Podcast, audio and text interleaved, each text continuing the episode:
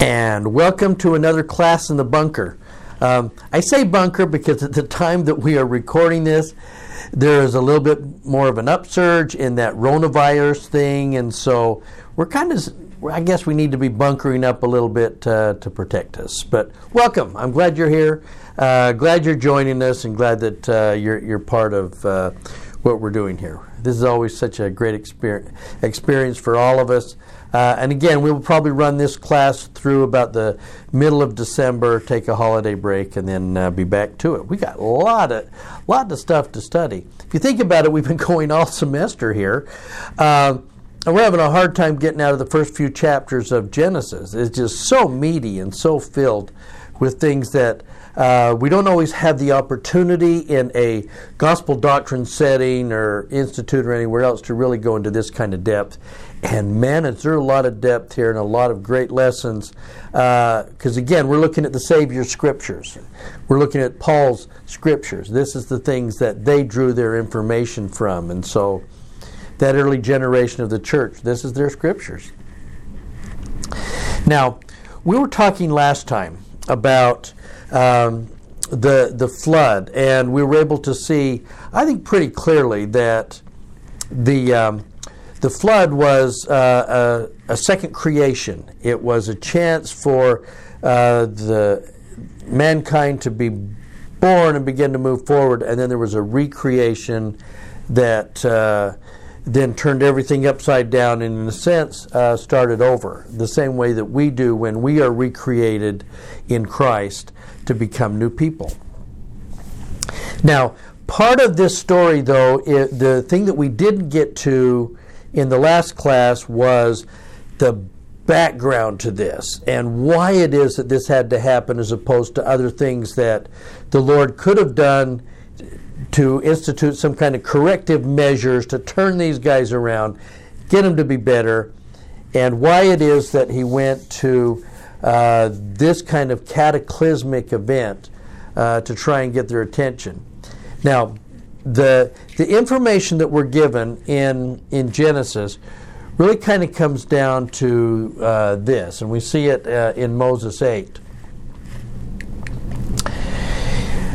The earth was corrupt. Um, the the record says before God, and it was filled with violence that remember with the in the Mahan principle and always being able to try and exchange property and things that you want, things that you lust after for blood and the shedding of blood to be able to get what you want and then to do that in secretly so secretly so that you are more efficiently able to get what you want through the shedding of blood. Uh, the description here is that it, the earth has begun to be filled with violence. And I think we look around at, at things going on and we say it still seems to be. And, and we're going to talk about uh, uh, the violence now uh, in just a second. But, and God looked upon the earth, and behold, it was corrupt. For all flesh had become corrupted, had corrupted its way upon the earth. This, way, this idea of the way is something that uh, the early church will take as their name. Uh, as the Savior says, I am the truth and the way. That was really the name of the church. And that was the name that the Romans were attacking this people who were part of the way. And it might have its, its roots all the way back uh, to Genesis, for, for all we know. But at this point, we're saying all flesh was corrupted, corrupted its way upon the earth, its journey, its path, and it's corrupting it. And what is it doing? Well, and God said unto Noah, The end of all flesh is come before me, um, for the earth is filled with violence. For behold, I will destroy all flesh off the earth. Now, to a certain extent, we might look at this and think uh, there's an incredible paradox here. That part of what the Lord is decrying loudly is the ongoing violence and the bloodshed of, of good people, and, and that he can't, and, he, and he's angry about or upset about the violence, and Noah is upset Sorry, about the violence. couldn't hear what you said. At that moment, what we're also seeing is the fact that um, just a couple of verses earlier that Noah is is being attacked by people who would uh, try and hurt him and try and hurt him his family simply out of a sense of uh, righteousness and that they're going to covet and and try through bloodshed to get rid of him. Well, again, this violence is being perpetrated against Noah, against his family, but good people on the earth are also being uh, caught up in this violence. Here's the paradox. the paradox is because of the violence, I'm going to commit the greatest violence maybe in the history of the world, even with, even if it was regional as opposed to uh, a total immersion, which we don't know, and we talked about that a little bit last time. That it would seem that he is attacking violence by creating violence. And this is where some people, in attacking the Bible and attacking uh, theology, are talking about the fact that uh, religious people always seem to be at war, and the fact that, uh, and, the, and they'll say that the more wars were caused by religion than anything else. And their short term answer to that is eliminate religion, you eliminate uh, the wars. Well, there have been a lot of wars fought in the name of religion. There were a lot of crusades and bloodshed shed across shields with a cross on it.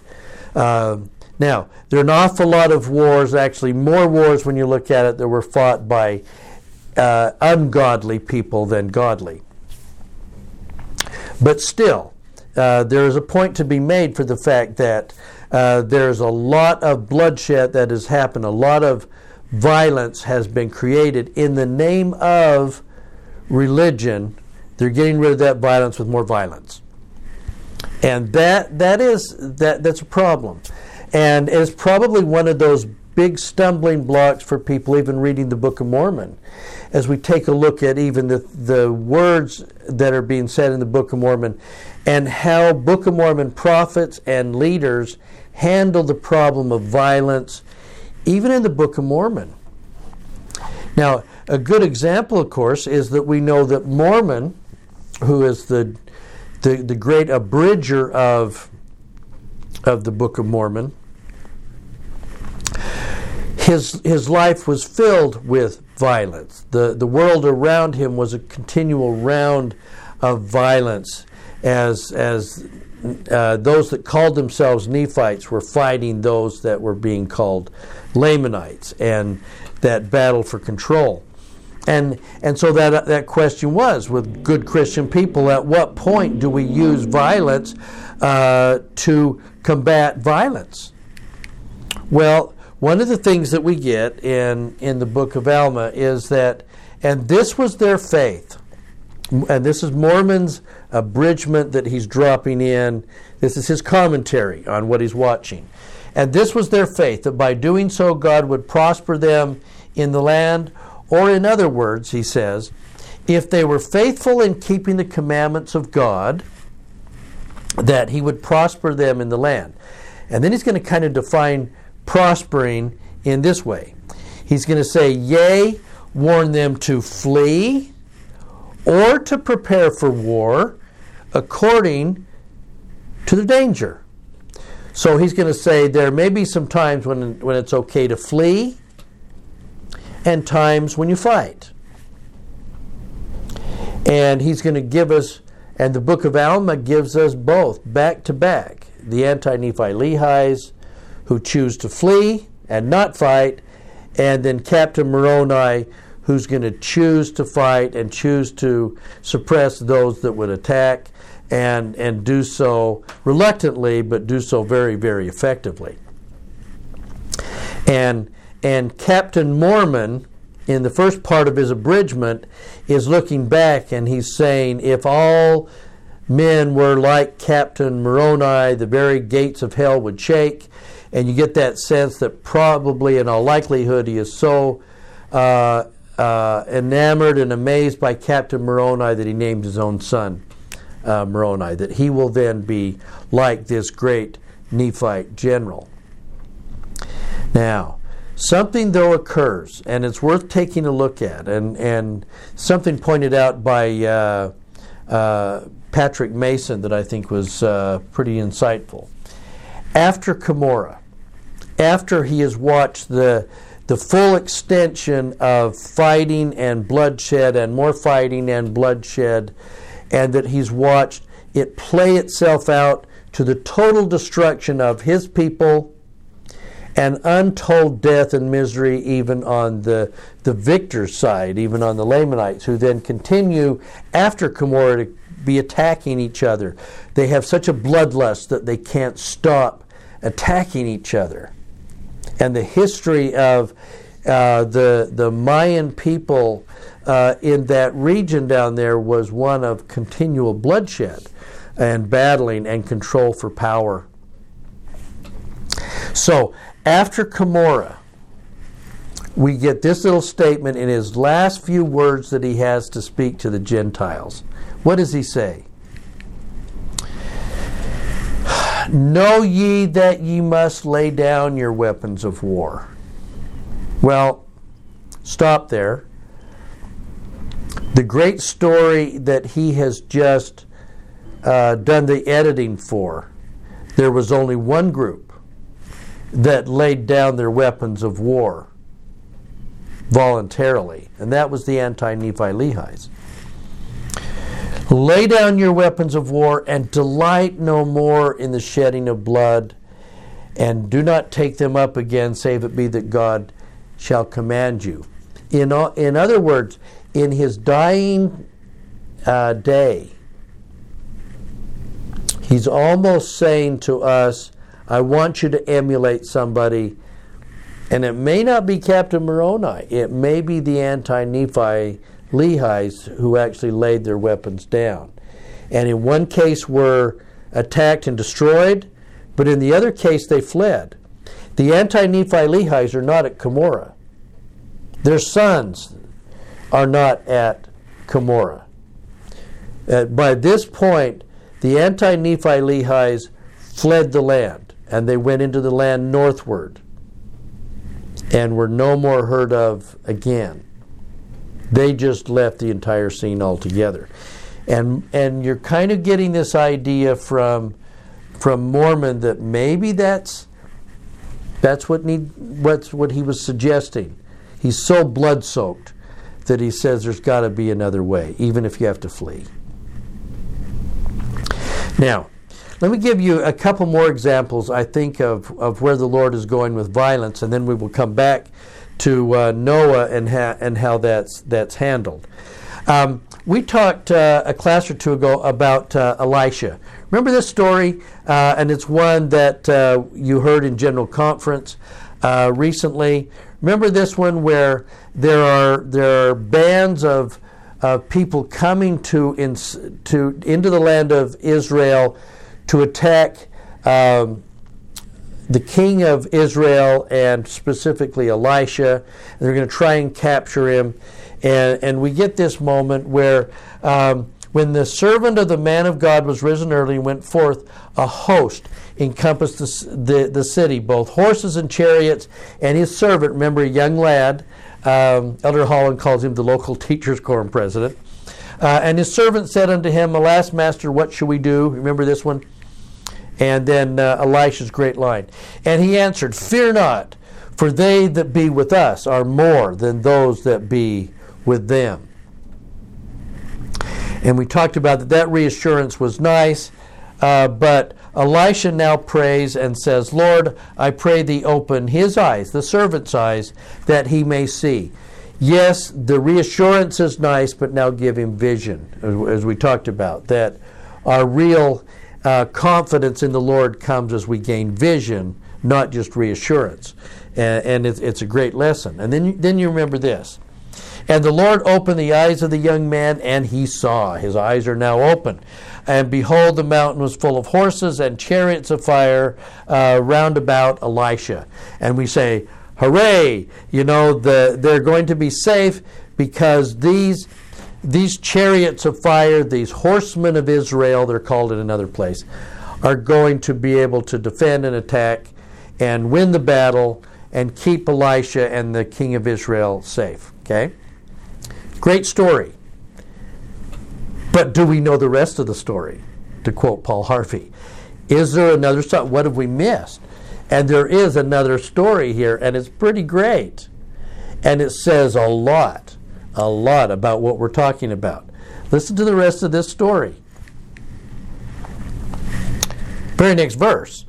And when when they, the the uh, the horsemen of Israel, when they came down to him, Elisha prayed unto the Lord and said, Do what? Smite smite them.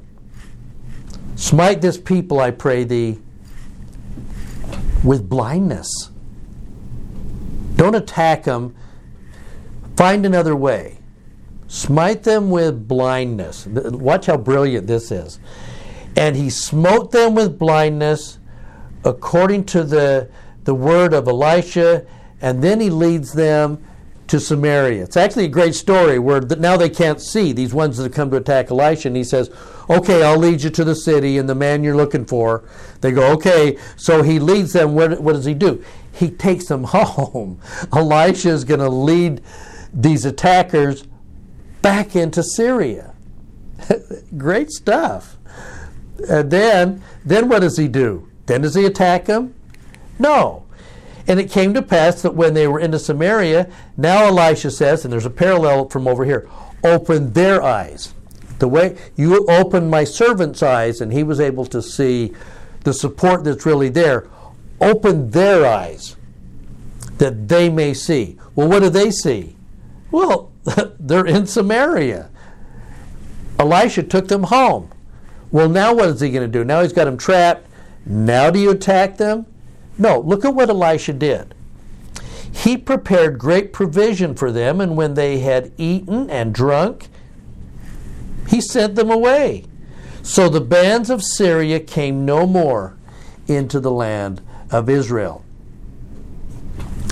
Elisha had at his disposal a heavenly army sent by the Lord of hosts who could have destroyed them. And Elisha smites them with blindness and then gets them home and then feeds them and then sends them away, and as a result, they come no more into the land of Israel. He was able to defend the king and his people and Israel without shedding blood. He found a way to do that. And sometimes what happens, what we're going to find over and over, is armies of the Lord, as they do what they do, can oftentimes do it without bloodshed. I think that's why uh, sometimes those that are really studying closely the Book of Mormon wonder if there maybe wasn't another way for Nephi to have gotten the plates without having to slay Laban. We will never know, and it may be that he really was uh, commanded. But it seems like the Lord is doing everything possible to avoid bloodshed.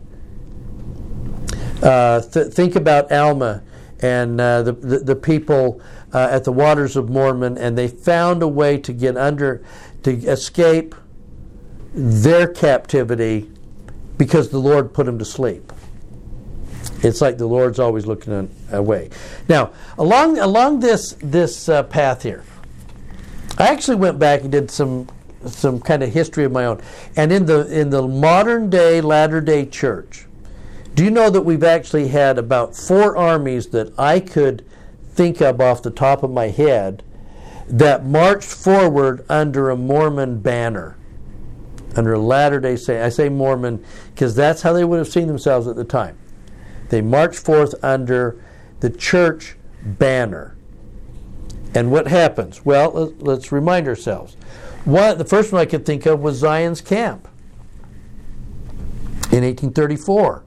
They're going to go forward and redeem Zion. Uh, Zion have been driven out of Jackson County, and they're they're over the river, and and uh, they're going to put together an army of somewhere between 100 to 500 men, and they're going to march forth in the, the power of Zion, and they're going to sing army songs, and they're going to march with their rifles, and they're going to come through and redeem Israel and Zion with the sword, and and they get there, and what happens?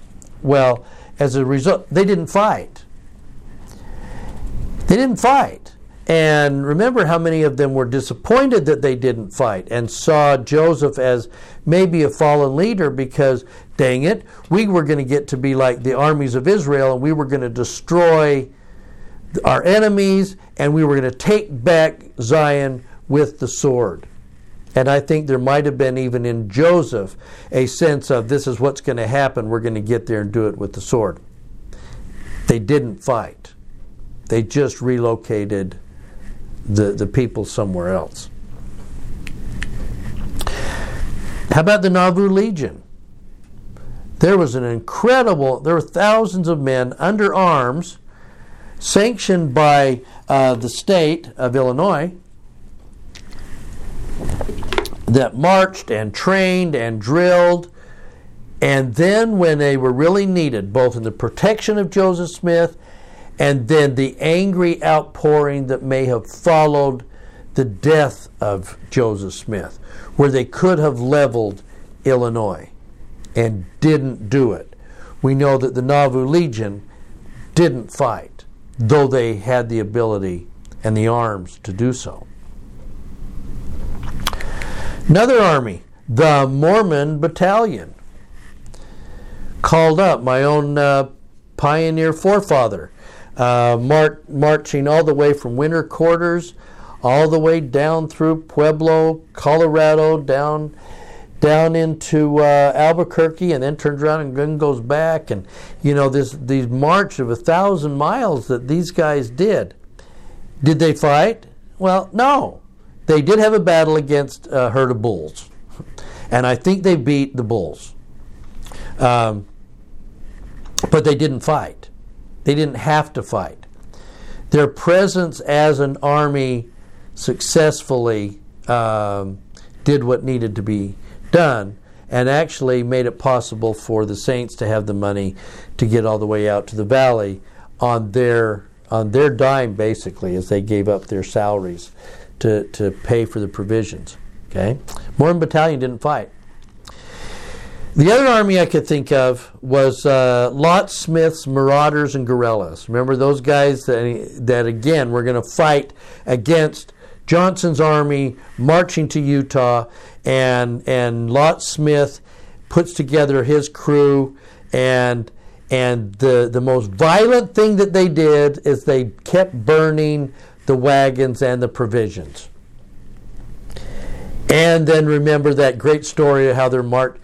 They tell Johnson's army finding when you come into Utah, you have to come down through Echo Canyon, which they do, and you remember that they, uh, the Lots Lot Smith's marauders are going to march around campfires at night in in view of the the army, and then they will, as the army moves along, they will run down to the next campfire. So the same guys are marching all the way down there and dancing around these campfires and to the Johnson's army, watching that the that the canyon is filled with all of these uh, Mormon marauders that burned all of our provisions and made us stuck in Wyoming over the over the winter.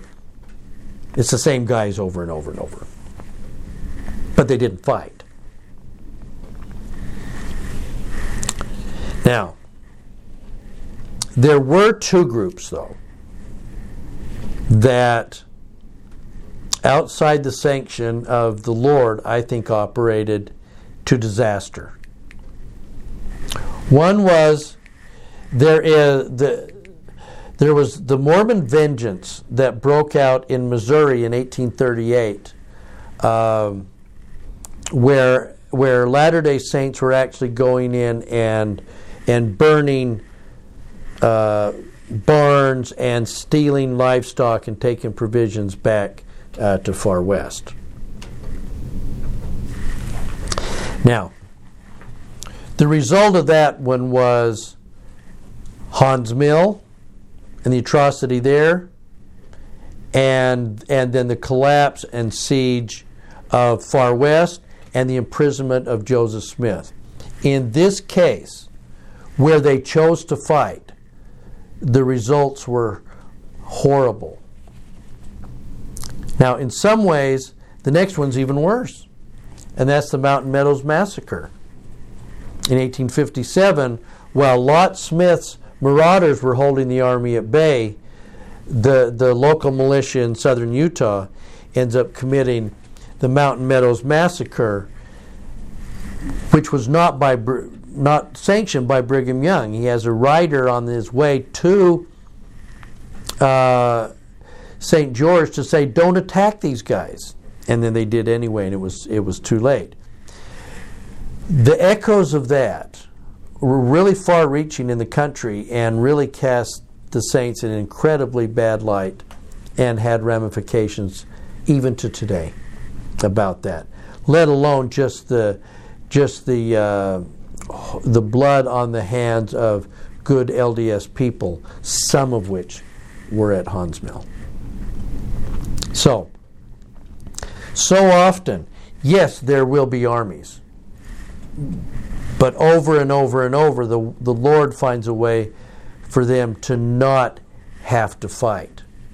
I don't think that's his preference. I don't think that's the desire to find other ways to do it outside of bloodshed.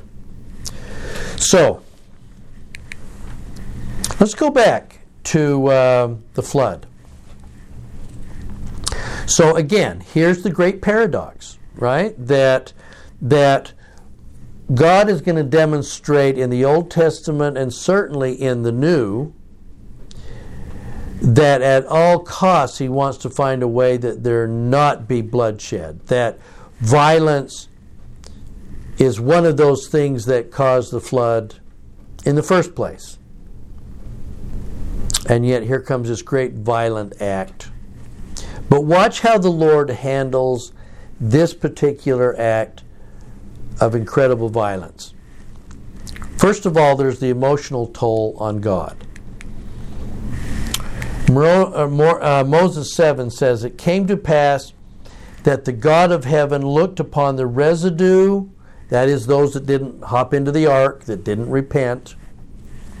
After 120 years of being warned, don't do this, they did anyway.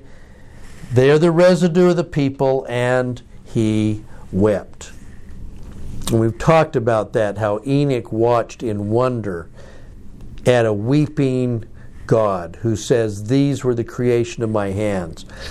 You know, without some of this, I think people sometimes look at the Genesis and goes that God figured out he made a mistake. It says he repented of making man, and so I'm just going to wash my hands of him literally and cause the flood uh, and go about my way because these little ants are being bad and we'll just start over. No, we're talking about the thing, if nothing else, we learn from the book of Moses is the personal toll that when bloodshed seems to in some way be required, that it's not done without pain and personal heartache to their creator, who is also hurting that it even had to be. What they were doing was horrible, and I hate that I have to have some bloodshed in order to stop even more of that. Uh, and that's a, that's a decision only a God can make, right? So that was the effect on him. What about Enoch, who was watching uh, his grandkids and, and their companions in all of this? And as Enoch saw this, he had bitterness of soul, and he wept over his brethren and said unto the heavens, I refuse to be comforted. So painful is all of this so painful that if there was any other way around it, I wish there was. What about Noah? This is the man on the ground. This is the man with the saw in his hand building the ark. And he's the one that, as you read um, Moses say, you find him saying that, and God saying this is actually what Moses is suggesting. He can't see any other way around how we stop all of this. So, what's Noah's response to the death of the people who threatened his family, that took his granddaughters and married them outside the covenant, and then rose great grandkids that were perpetrating the violence. Very, very personal for uh, Noah if you read Moses 8 very carefully, especially the last half of the, of the chapter.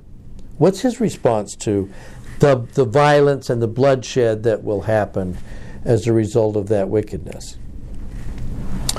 And it repented Noah, and his heart was pained that the Lord had made man on the earth, and it grieved him at the heart. Noah weeps, as did the others of his order, Melchizedek and Enoch, and God. This is not done uh, out of a sense of justice or vengeance. It's done out of a sense of we just don't feel like there's any other options, which might have been what Nephi was feeling that night in Jerusalem as he stood over the body of Laban. Now, I need you to see, though, that in, in the executing of what would look like righteous or heavenly violence, I want you to notice how the Lord handles this and how he prepares a way to offset this. And that is, he's going to institute a plan. And watch who, watch who it is that's going to that suggests the plan about how we handle this. A lot more going on here on the other side of the veil than maybe we have any idea. But behold, these which thine eyes uh, are upon shall perish in the flood. Talking to Enoch. And behold, I will shut them up into a prison that I have prepared for them. There will be, uh, after their death, there will be a prison where they go because of their wickedness. They, a prison meaning not with bars. A prison meaning that they're going to die and they won't be able to withstand my presence. It would be hell if he took the people who immediately died in the flood and brought them into God's presence. That would be horribly painful, and he's not going to do that. But what does happen? And he, the Savior, which I have chosen, hath pled before my face. So, in the process of this, imagine this moment. Uh, we get we get hints of this in the Doctrine and Covenants. Which I have chosen hath pled before my face. Wherefore he suffereth for their sins. He's gonna he's gonna defeat sin on the cross. Insomuch as as they will repent, and insomuch as they will repent, and they did. Repent in the day that my chosen shall return unto me, and, in, and until that day they shall be in torment. That I will put them in a place, and it's being called prison, but I think that's a it's, it's a place of rehabilitation. It's a place of understanding. It's going to be a place where their eyes are going to be finally opened. Now, when did that happen and how did that happen? Well, the Lord's anointed on the earth in that first century will tell you when that happened. Because Christ also suffered for sins. This is in 1 Peter 3. This is Joseph Smith translation. Because Christ also suffered sins for all, the just for the unjust, in order to bring you to God, speaking about all of us, by putting but being put to death in the flesh and being made alive in the spirit. He will be recreated. And then specifically, in which he entered and preached to the spirits in prison. Joseph F. Smith says that he organized missionary work uh, to go into prison, some of whom were disobedient in the days of Noah, while the long suffering of God waited. Let me say that differently. As soon as possible, as soon as Christ rose from the tomb, the first place he went, it appears, was to those that had died in the flood. And Peter wants us to know that he went to them, some of whom were disobedient, but you get a sense that they were repenting. Some of whom were disobedient, even while the long suffering, like Noah, waited and hoped that they would do it. That day finally came. So imagine the joy for Noah and Enoch and the Lord when they are watching Jesus Christ stand in the spirit world. And again, Joseph F. Smith in section 138 gives us a, a, a view of the joy that rolled out of the spirit world when the resurrected Christ is standing before them and he's, and he's holding the keys of death and hell, having defeated sin and having defeated death. And finally, after all the centuries in the spirit world, these disobedient at the time of Noah have a path out because of a plan put forward by the Lamb. So, in other words, it's another way of saying yes, there was violence, yes, there was a bloodshed, and yes, just like Elisha leading those Syrian bands trying to attack him, he led them out of that place and had their eyes opened and fed them. In that sense, Elisha becomes very much a symbol, a symbol of how you handle uh, armies that want to destroy you. And you find a way to do it in, with love and kindness. And sometimes you'll have to fight, but only when God commands. Now, where does that lead us? Well, as, I, as I've thought about this, I really believe that uh, when we look at this, we may, as you sit here listening today, you, you, may you may be saying, "Well, okay, I see other people committing violence, and I and I don't do violence. Uh, I hate violence. Uh, some of you that are listening have had violence perpetrated against you." All day long, I work with people that have struggled with traumatic moments in their life, and, and that trauma has left wounds and scars that take them a lifetime to heal from. That violence against them has caused pain that just doesn't seem to go away.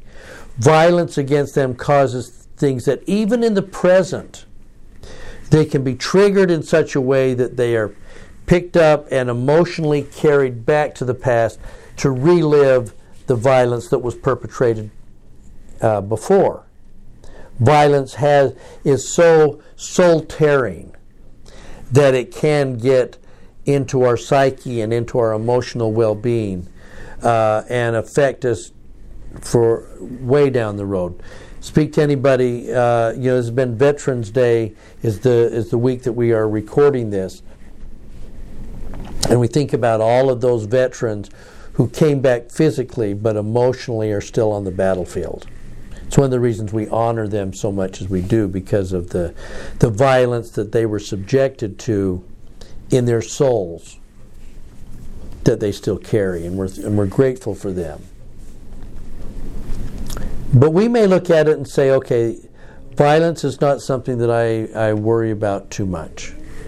Well, can, can I suggest uh, a couple of things just to be thinking about as we as we're wrapping up?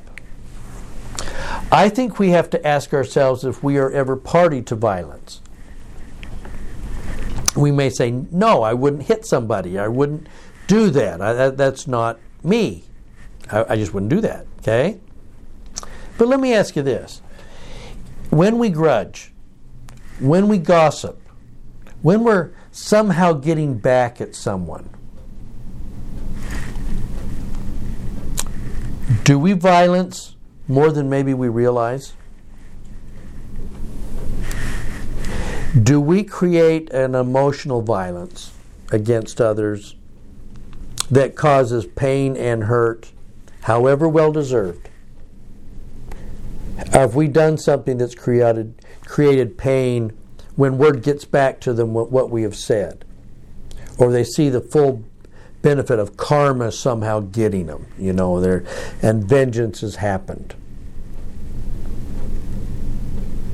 Do we do we violence more than we know uh, when we grudge and we refuse a relationship? We refuse to reconnect. We refuse to forgive. In a sense, we have emotionally violenced others and we may be creating more wounds and pain than we know. And we might be creating emotional bloodshed. And it's being perpetrated by somebody who would never dream of committing physical bloodshed. But we might be creating emotional bloodshed in what we say and what we do and that should and and that should catch all of us to the quick because I think we're all guilty at some level of of doing that. So, finally, we I, I just think this is a good time as we look at the flood and that the earth was filled with violence. That are any of our actions causing hurt or pain in others, no matter how well intended or how less we may think we're not being violent, maybe we are. And maybe we got a chance to repent. The great thing is, as that the Lord prepared a plan to redeem uh, those who have violence in their past, emotional or physical. And he, and he wants to call us home and teach us, remind us of the gospel of peace and, and love us and help us be better so that we can live with Him again. It's my prayer that we can not be violent. it's my prayer that we can preach emotional peace. And that so doing it, we may be able to stop physical bloodshed through emotional love. I pray that we can do this, and I leave that with you in Jesus' name. Amen.